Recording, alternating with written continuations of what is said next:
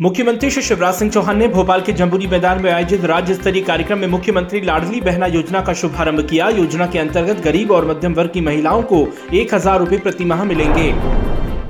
मुख्यमंत्री श्री शिवराज सिंह चौहान ने मुख्यमंत्री लाडली बहना योजना का शुभारंभ कन्या पूजन के साथ बहनों का पूजन और अभिनंदन कर किया।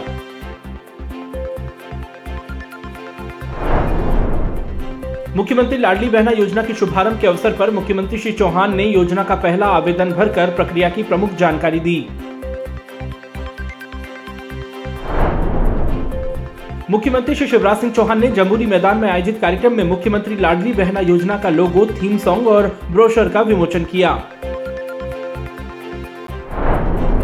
मुख्यमंत्री श्री शिवराज सिंह चौहान ने भोपाल के जम्बूरी मैदान में मुख्यमंत्री लाडली बहना योजना के शुभारंभ के अवसर पर बहनों पर पुष्प वर्षा कर स्वागत किया। मुख्यमंत्री श्री शिवराज सिंह चौहान ने अपने जन्मदिन पर अयोध्या नगर भोपाल स्थित शिव वाटिका में पौधरोपण किया। मुख्यमंत्री जी के जन्मदिन पर प्रदेश भर में बहनों ने तेईस पौधे रोपे। मुख्यमंत्री श्री शिवराज सिंह चौहान ने अपने जन्मदिन के अवसर पर भोपाल के स्मार्ट सिटी पार्क में सपरिवार पौधरोपण किया। उन्होंने माँ नर्मदा और बाबा श्री महाकाल से प्रदेशवासियों के लिए सुख समृद्धि की कामना की।